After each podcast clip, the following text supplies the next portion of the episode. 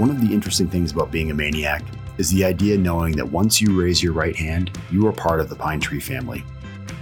It's one of the best attributes about the Guard, to be honest. And just like your families at home, we look out for each other here, because that's what families do. In light of the recent news regarding Roe v. Wade, the 101st Air Fueling Wing Commander has a message for the wing and his fellow airmen. Ladies and gentlemen, Colonel Ian Gillis. Fellow MAINEiacs, I speak to you today with more questions than I have answers. The repeal of Roe v. Wade has left us with many questions as to the impact on our members.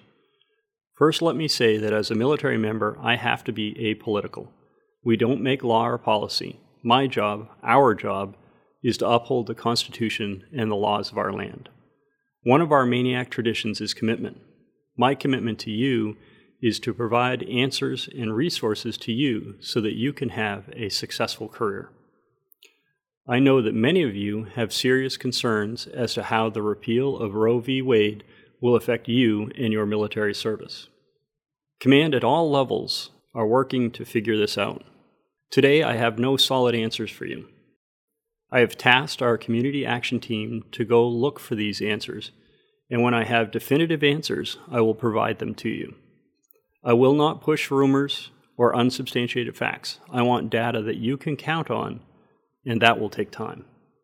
I would encourage you to submit questions to your chain of command or anonymously through the Air Force Connect app if you would prefer. This way, we can build a list of questions and concerns to be addressed. I know this has many of our members frustrated, concerned, and searching for answers. I ask that you give the team and I some time to get the right answers. In the meantime, please continue to look out for our MAINEiac family and do not lose focus on the mission. Stay safe, and thanks for all that you do. So, you heard it from the Wing King himself. Whatever the answers are, whatever is revealed as time passes, your fellow MAINEiacs are always available. Ask the question, ask all of the questions. Most of you should know by now how to access the Wings app and anonymously reach out with concerns.